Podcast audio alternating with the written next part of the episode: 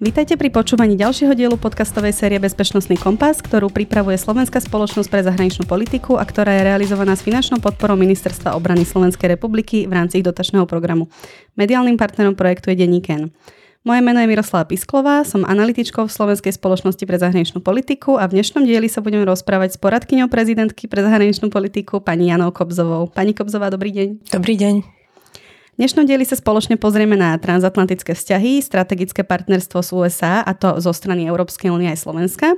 Zameriame sa tiež na otázku jednoty a odhodlania Západu s ohľadom na jeho pomoc Ukrajine, na to, ako vlastne Slovensko a jeho podporu Ukrajine vnímajú naši partnery v zahraničí, aj na to, ako môže celú situáciu ovplyvniť budúci rok, kedy sa budú konať viaceré významné voľby. Na úvod. Strategické partnerstvo medzi Európskou úniou a Spojenými štátmi americkými je vlastne založené na nejakých spoločných hodnotách, akými sú demokracia, právny štát, rešpekt k ľudským právam a medzinárodný poriadok založený na pravidlách. Vo svojom strategickom dokumente z roku 2022 Európska únia, citujem, označuje Spojené štáty americké ako svojho najvernejšieho a najdôležitejšieho strategického partnera. Povedzte nám teda prosím na úvod, aké ciele majú vlastne Spojené štáty americké Európska únia pri vzájomnom strategickom partnerstve, či už pri jeho nejakom udržiavaní alebo rozvíjaní a prípadne v čom sa vízia Európskej únie uh, líši od tej americkej. Ďakujem ešte raz za pozvanie.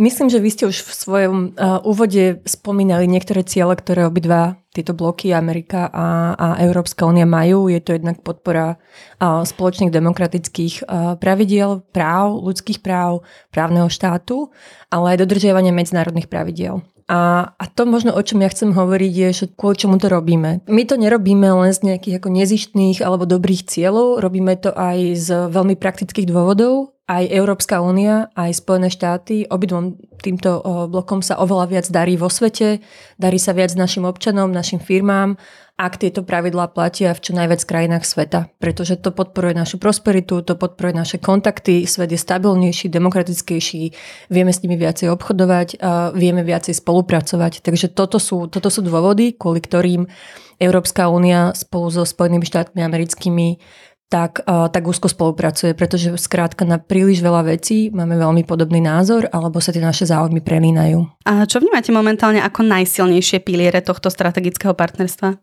Ja som nad tým rozmýšľala, keď ste sa ma tú otázku spýtali a možno by som to dala také dvojité O a K, O, o K, obrana, obchod, klíma. To prvé nespochybniteľné a najdlhodobejšie je v podstate obrana a obranné partnerstva. Väčšina krajín Európskej únie, takisto ako Spojené štáty americké plus Kanada, sú súčasťou Severoatlantickej aliancie čo má svoje výhody v tom, že zdieľame bremeno alebo zodpovednosť za spoločnú obranu. Má to aj svoje nevýhody v smysle závislosti, o tom sa môžeme povedať trošku neskôr, ale toto puto je naozaj niečo, čo, čo, čo trvá dekády, čo podporilo, umožnilo aj ekonomický rast a rozmach prosperity v obidvoch, eh, na obidvoch stranách Atlantiku. A je to niečo, čo je možno ešte vďaka ruskej invázii Ukrajine ešte viacej prítomné dnes. To je tá prvá vec. Tá druhá je obchod. A Európska únia aj Spojené štáty americké sú, sú dôležití globálni obchodní hráči. Spolu kontrolujeme ešte stále najviac, uh, najväčší podiel svetového obchodu, aj keď sa trochu zmenšuje, pretože rastie podiel Číny. Myslím si, že za, za posledný rok je to, je to približne 30% spoločný, takže to obchodné puto medzi nami je veľmi silné. Tým pádom máme záujem na presadzovaní určitých štandardov, máme záujem na, na presadzovaní našich výrobkov von a na spolupráci v tretich krajinách a podobne. A tá tretia, ktorá sa vlastne stala, a to je možno zaujímavé, že, že ak napríklad pri tej obrane bolo ťahuňom najmä Spojené štáty americké, pri otázkach klímy to hlavne na začiatku bola najmä Európska únia. Dnes Európska únia aj Spojené štáty americké majú cieľ stať sa klimaticky neutrálnymi do roku 2050 a príjmajú veľmi ambiciozne kroky, aby sa tak stalo najneskôr do tohto roku. A v tom sú vlastne svetoví lídry. A tu platí, že ak sa spoja Amerika a Európska únia, dohodnú sa na nejakých pravidlách, veľa ďalších krajín z iných častí sveta tieto pravidlá adoptuje tiež. Takže sa aj pekne doplňame vlastne v tých myšlienkach, ktoré sa snažíme presadzovať globálne.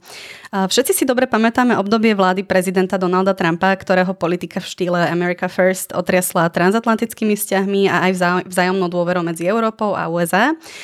Ten odstúpil od viacerých významných medzinárodných dohôd a medzi európskymi lídrami vtedy prišlo k nejakému vytriezveniu. Rovnako im odľahlo, keď ho vystriedal jeho nástupca prezident Biden, ktorý už je otvorenejší a konštruktívnejší voči Európskej únii.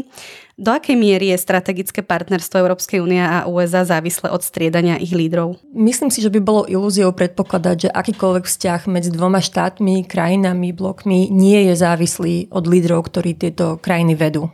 Takže vždy do určitej miery ten vzťah je závislý od toho, kto krajinu v danom momente vedie. Nebolo to inak ani v prípade, kedy bol uh, americkým prezidentom Donald Trump.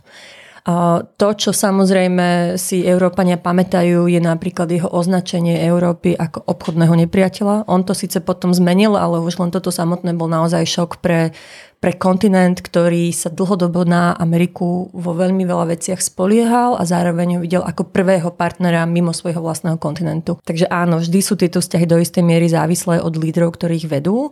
Otázka je, čo môžeme urobiť preto, teraz bavíme o Európskej únii, aby tie vzťahy čo najmenej utrpeli. Ak sa do, do čelných pozícií našich partnerských krajín dostanú lídry, ktorí nás nevidia ako najlepších možných partnerov, ak nás vidia ako, ako niekoho, s kým treba súťažiť a nespolupracovať.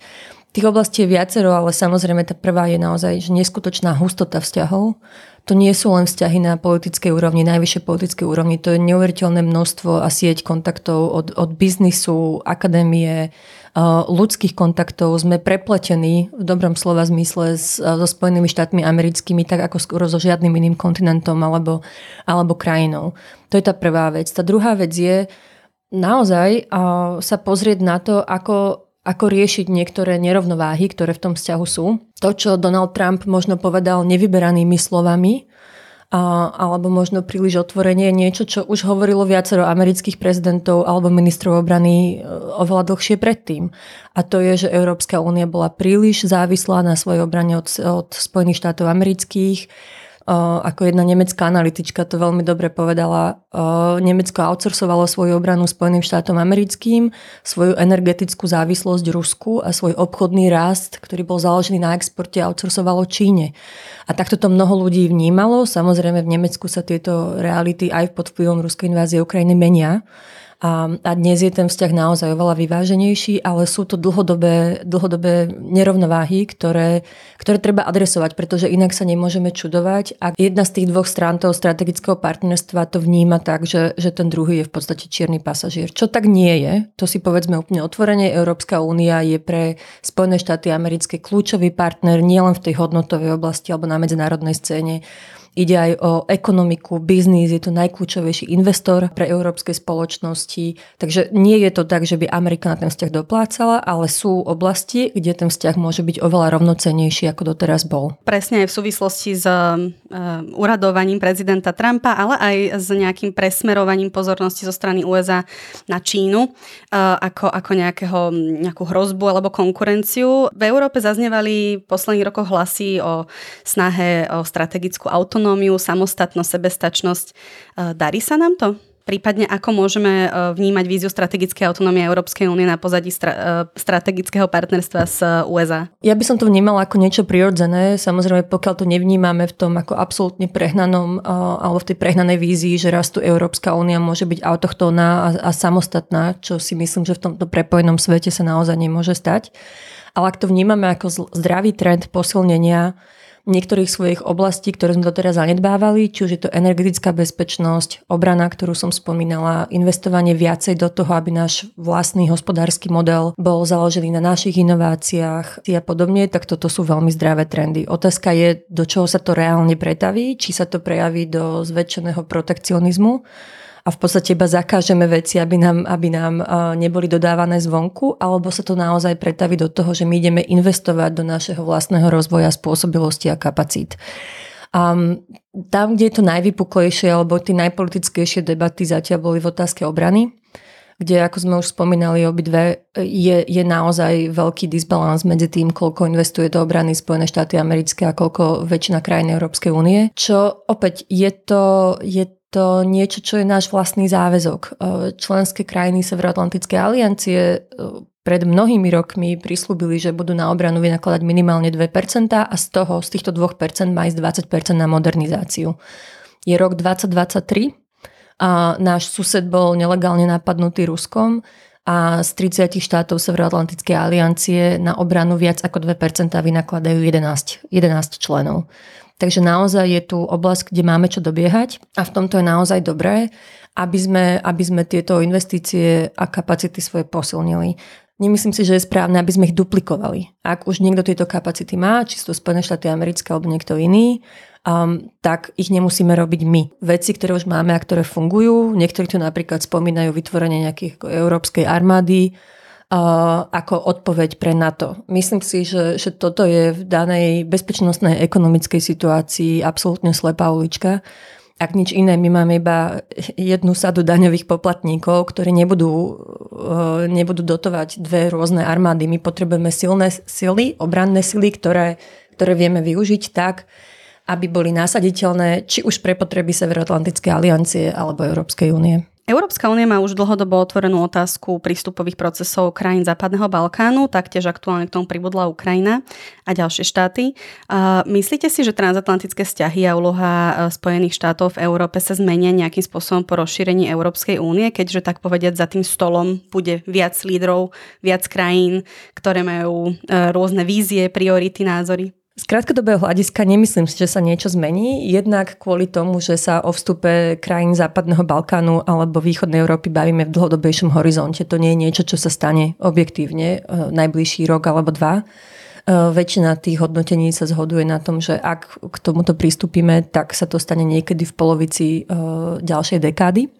To je tá prvá vec. A tá druhá, nemyslím, že to zmení aj kvôli tomu, že výnimočne, pokiaľ ide o Spojené štáty americké a vzťah s nimi, je to jedna z oblastí, kde plus minus máme ako členovia Európskej únie rovnaké pohľady na to, aké partnerstvo chceme so Spojenými štátmi americkými mať.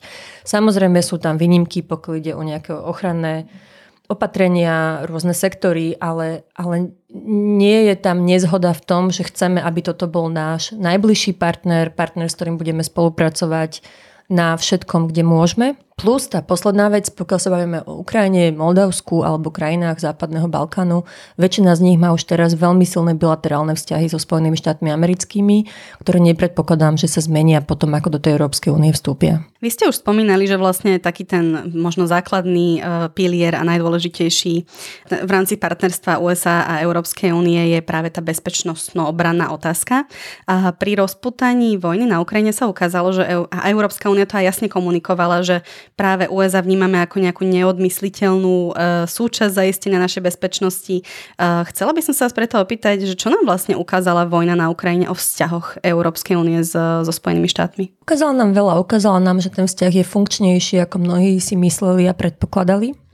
Ukázalo sa to už pred vypuknutím tejto vojny, pokiaľ ide o nejakú spravodajskú informácie, hodnotenie, zdieľanie, vyhodnocovanie vývoja a toho, čo sa na Ukrajine môže stať alebo čo tam môže režim Vladimíra Putina spraviť.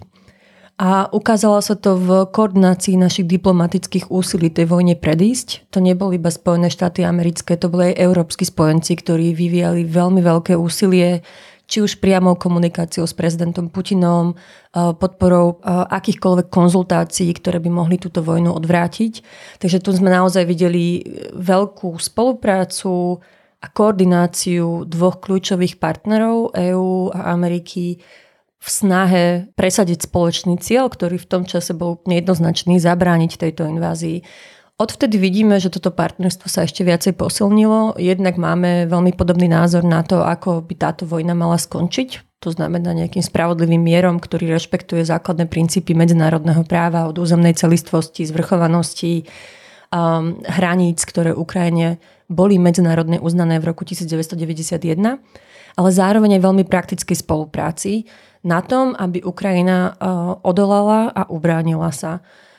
A čo je paradoxné, na čo mnohí zabúdajú, je možno to, že doteraz za ten viac ako rok a pol, um, odkedy, odkedy Rusko Ukrajinu napadlo, vlastne Európska únia a štáty Európskej únie poskytli oveľa väčšiu pomoc, nielen finančnú, ale aj, aj vojenskú, humanitárnu, ako, ako Spojené štáty americké. A, a to, čo funguje celkom fajn, uh, je, že v prvom slede to boli najmä európske krajiny, dokonca najmä krajiny, ktoré buď priamo susedili s Ukrajinou alebo krajiny východného krídla Severoatlantickej aliancie, ktoré poskytli vojenskú pomoc Ukrajine. A tým pádom si vlastne samé ako keby jednak poskytli tú pomoc Ukrajine vtedy, kedy ju najviac potrebovala. Samozrejme, že to malo dopad na ich zásoby, a, ktoré im zase pomohli doplniť západnoeurópsky spojenci alebo samotné Spojené štáty americké. Takže fungovalo tu nejaký, nejaký spôsob podpory ochrany odkedy Rusko napadlo Ukrajinu, Spojené štáty americké, ale aj viacerí ďalší spojenci sa vlastne presunuli svoje ozbrojené sily aj do nášho regiónu aby nám poskytli väčšiu ochranu, aby ubezpečili ľudí, že tu nám nič nehrozí, napriek tomu, že v našom susedstve, v našom priamom susedstve je vojna. Takže to, to partnerstvo naozaj sa ukázalo napriek všetkým tým otáznikom, o ktorých sme predtým diskutovali, slabostiam a podobne, sa ukázalo ako veľmi silné, veľmi robustné a, a v podstate veľmi prospešné pre, pre obidve strany Atlantiku. Vy ste sa v tomto roku zúčastnili aj rokovania poradcov eh, lídrov štátov, ktoré iniciovala samotná Ukrajina a ktoré sa venovalo tomu, ako spravodlivo ukončiť vojnu na Ukrajine. Vnímate, že je Západ eh, v prístupe k Ukrajine jednotný? Myslím si, že pokiaľ ide o náhľad na to, ako, ako docieliť, aby táto vojna skončila, tam máme jednoznačnú zhodu v tom, ako by to malo vyzerať. To je to, to čo som spomínala nejaké rešpektovanie základných princípov medzinárodného práva, alebo v skratke, ak to poviem, sú to princípy, ktoré sú vlastne e, veľmi jasne spísané v charte OSN. To, kde sa možno rozchádzame v rámci Európskej únie, je, že niektoré krajiny, či už neutrálne krajiny, ako je Rakúsko alebo Írsko, alebo, alebo ten náš južný sused Maďarsko, ktoré nie je vojensky neutrálne a rozhodol sa tak, neposkytujeme Ukrajine vojenskú pomoc. Pokiaľ ide o ukončenie ruskej vojenskej agresie na Ukrajine, tam máme veľmi veľkú mieru zhody v tom, že to že takýto koniec musí byť koniec, ktorý nevyprovokuje ďalšiu agresiu, nebude legitimizovať územné zisky agresora a, a skončí spravodlivým mierom pre Ukrajincov. Vy ste spomínala uh, nášho južného suseda Maďarsko. Napadá mi preto pred pár dňami um, európsky lídry uh, prijali rozhodnutie otvoriť prístupové rokovania s Ukrajinou. Uh, počas tohto zasadnutia alebo stretnutia sa práve maďarský premiér Viktor Orbán zdvihol a odišiel, nezúčastnil sa ho. Vy ste ako expertka dlhé roky pôsobili v zahraničí predtým, ako ste vlastne prišla do prezidentského paláca a venovali ste sa v rámci vášho pôsobenia práve aj zahraničnej politike Európskej únie voči krajinám východného partnerstva a Rusku. Ako vlastne vnímate toto rozhodnutie lídrov otvoriť prístupové rokovania? Vnímam to ako správny krok eh, pre posilnenie bezpečnosti a prosperity na našom eh, spoločnom kontinente alebo teda v našom priamom susedstve, ak sa bavíme o Slovensku. Zároveň je to aj objektívne zhodnotenie a ocenenie reforiem, ktoré tieto krajiny už urobili. Viem, že sa tu, najmä v médiách, kde ten narratív potrebujeme teraz vyslať nejaké silné politické posolstvo, či už Ukrajine alebo Moldavsku. Pravdou však je, že obidve tieto krajiny urobili veľké kroky, pokiaľ ide o boj s korupciou, eh, či už založenie špeciálnych orgánov na, na potláčanie a a vyšetrovanie korupcie, urobili veľké energetické reformy a, vlastne splnili podmienky, ktoré im Európska únia pre otvorenie týchto prístupových rokovaní dala. To isté platí aj o Moldavsku. Takže nie je to len nejaká ako keby politická vízia, ktorú európsky lídry pretavili do konkrétneho rozhodnutia. Áno, raz bude Moldavská Ukrajina, alebo teda Západný Balkán súčasťou Európskej únie, ale je to aj aj ocenenie toho pokroku, ktoré tieto krajiny na tejto ceste už spravili. Takže nie je to zadarmo, ako niektorí hovoria, hlavne v tom prípade Ukrajiny, že im bol otvorený prístupový proces. Lebo urobili naozaj reformy, ktoré k tomu viedli a na ktorých to bolo založené. Ak si niekto myslí, že to je zadarmo, tak uh, veľmi odporúčam čítať hodnotiace správy Európskej komisie od roku 2014, pokiaľ ide o reformný proces, ktorý, na ktorý sa Ukrajina vydala a ktorý robí Um, odhľadnúť od toho, že majú teda aktívnu fázu vojny, uh, kde im každý deň zomierajú ľudia, ale pokiaľ ide o reformy samotné, tam naozaj Ukrajina nezačína z bodu nula. Oni už začali pred viac ako 8 rokmi. Dnes sa tiež ozývajú hlasy, že krajiny Európskej únie, či Západ ako taký, e, neposkytujú Ukrajine dostatočnú pomoc e, v jej snahe vyhrať vojnu proti agresorovi a že dochádza aj k istej únave donora, keď to tak vezmeme. Zároveň toto riešime v situácii, kedy sa nachádzame zdanlivo ešte ďaleko od konca vojny. E, bude podľa vás Európa schopná dostatočne podporiť Ukrajinu a pomôcť jej s povojnovou rekonštrukciou, až sa raz tá vojna skončí? Myslím si, že odpoveď je v našich rukách. A myslím si, že práve teraz, v týchto mesiacoch, je kľúčové tú odpoveď nájsť. To, čo ste spomínali, je pravda v tom, že minimálne ruský prezident Putin si myslí a počíta s tým, že západné spoločnosti sa touto vojnou unavia, že sa vyčerpáme a, a že vlastne aj tie ďalšie krízy, ktoré, ktoré momentálne vo svete máme, či už je to Gaza, Izrael, prípadne napätie v Ázii, odputajú pozornosť, ale aj zdroje lídrov, ekonomík a, a, a na tú Ukrajinu ako tak nejak si jednak zvykneme a, a možno, že niektorí aj zabudneme. To, či sa tak stane, záleží na nás. My máme v porovnaní s Ruskom, keď hovorím my, hovorím o Európskej únie, ale aj Spojených štátov amerických, neporovnateľne väčšie obranné kapacity. Takisto máme oveľa silnejšie ekonomiky. To, kde sme možno zaspali trochu dobu, je využívanie týchto kapacít, znovu naštartovanie obrannej výroby, a tak, aby sme boli schopní Ukrajinu podporovať, aby sa ona mohla ubrániť. Ak sa nám to e, nepodarí, tak tu hrozí, že v podstate tá vízia sveta, ktorú má nielen ruský prezident Vladimír Putin, ale aj partnery, ktorí ho v ňom podporujú a ktorí v presadzovaní tej vízie podporujú, či už je to Severná Korea alebo Irán, a prípadne taký tichý podporovateľ Čína, že sa táto vízia sveta podarí a, a presadí. A, a potom už je na nás, či chceme v takom svete žiť, kde, kde Viete, na začiatku sme spomínali, aký svet vyhovuje Európe, aký svet, aké usporiadanie sveta vyhovuje Spojeným štátom americkým. Je to svet, ktorý je založený na dodržiavaní medzinárodných pravidiel, ľudských práv, demokracie. Ten svet Vladimíra Putina taký nie je. A je na nás, ako veľmi dokážeme teraz zabrať a naozaj frakciou, zlomkom toho, čo teraz robíme, lebo zase nemyslíme si, že, že to je nejaký obrovská časť nášho HDP, alebo amerického HDP, čo momentálne dávame na Ukrajinu vo forme finančnej alebo vojenskej pomoci. To je naozaj neporovnateľné s tým, aké náklady by sme my mali, kebyže sa ten medzinárodný poriadok založený na pravidlách rozsype. Takže tá investícia do Ukrajiny je jednak investícia do nášho suseda, ale je to aj investícia do udržiavania svetového poriadku, ktorý vyhovuje nám, našim občanom, našim firmám, našim vedcom, našim krajinám, aby mohli ďalej spolupracovať. A asi aj udržiavania konfliktu a otvorenej vojny za našimi hranicami, za hranicami na to. Samozrejme. Naša dnešná diskusia sa prirodzene týka aj Slovenska. E, sme susednou krajinou Ukrajiny, vojna je pre nás významnou zmenou bezpečnostného prostredia a sme aj krajinou na okraji krídla NATO. E, zároveň je pre nás významný výhľad možného budúceho členstva Ukrajiny v Európskej únii a to aj kvôli roz, rozvoju našich regiónov, najmä teda na východe Slovenska. Je Slovensko vďaka jeho podpore Ukrajine vnímané našimi partnermi v zahraničí, či už v Európskej únii eh, alebo v NATO, a teda aj v Spojených štátoch amerických, eh, je vnímané ako aktívnejší alebo konštruktívnejší hráč, než tomu bolo predtým?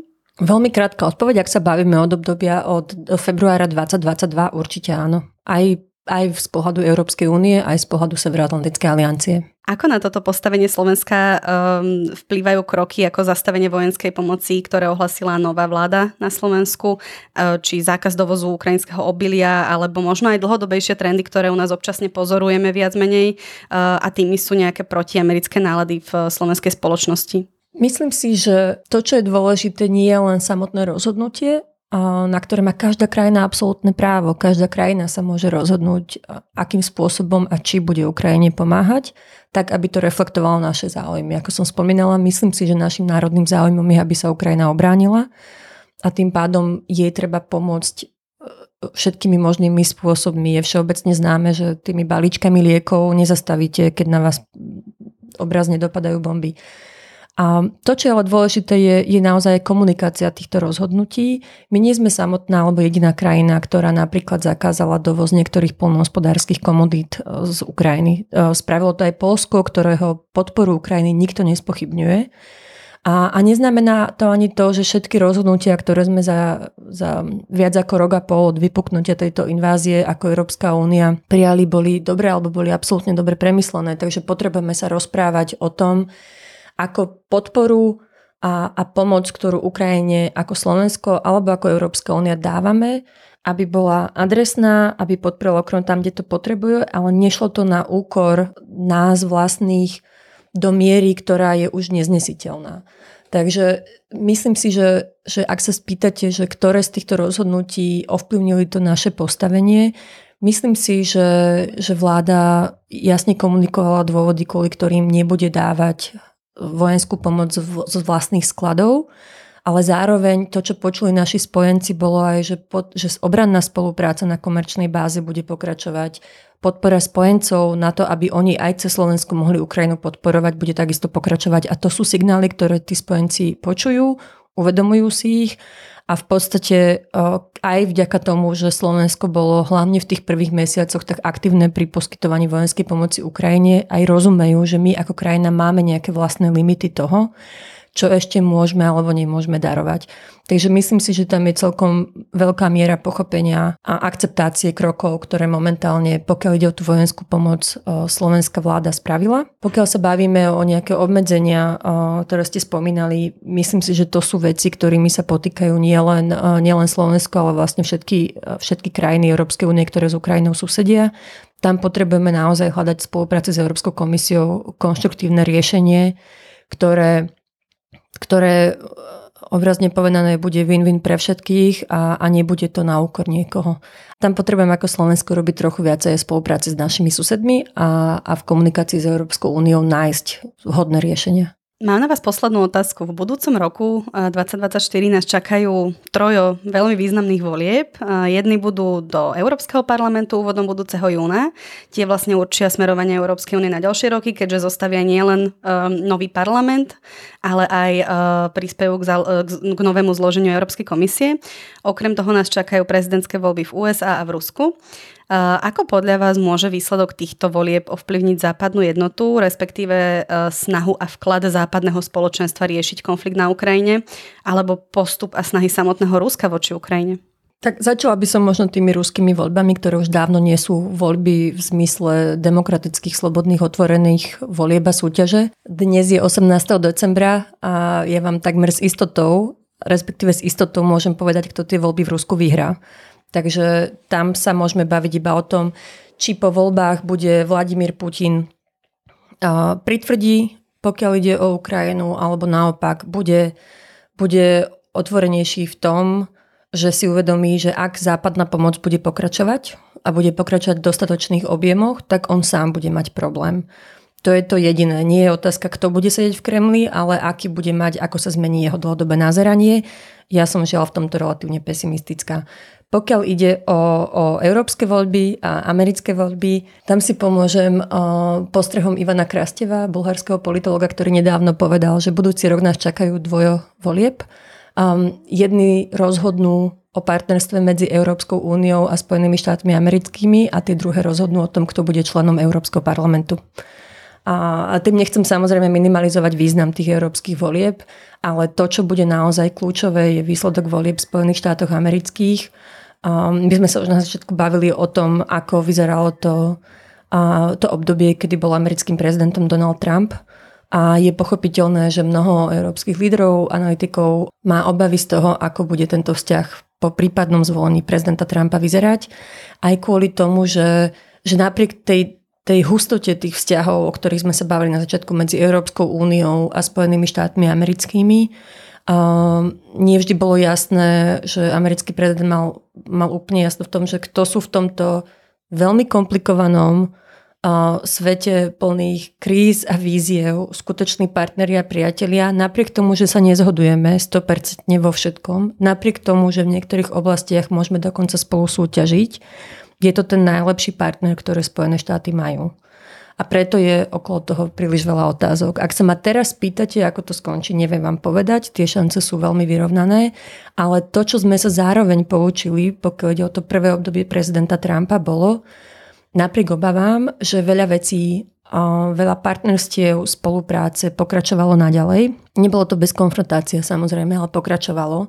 A možno, že to bol pre nás aj taký dobrý budíček, pretože aj za za to obdobie, kedy bol Trump prezidentom, Európska únia naozaj, alebo tak, pardon, krajiny Európskej únie, ktoré sú členmi NATO, začali do svojej vlastnej obrany investovať oveľa viacej.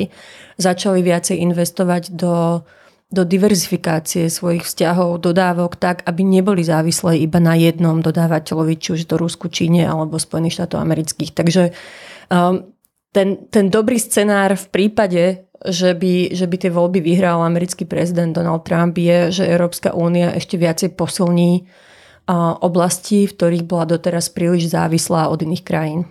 S týmto dobrým scenárom by som to asi momentálne ukončila, pretože na tie zlé scenáre je vždycky čas rozmýšľať neskôr. Takto sa teším, že sa nám podarilo dnešný rozhovor zakončiť na pozitívnu nôtu. Ja ďakujem našej e, dnešnej hostke, ktorou bola poradkynia prezidentky pre zahraničnú politiku Jana Kobzová.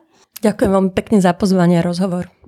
Ak by ste mali záujem o ďalšie výstupy Slovenskej spoločnosti pre zahraničnú politiku, nájdete ich na našich web stránkach www.sfpa.sk. Dnešným dielom vás prevádzala Miroslava Pisklová a produkciu mal na starosti Štefan Bako. Ďakujem vám za pozornosť a do počutia na budúce.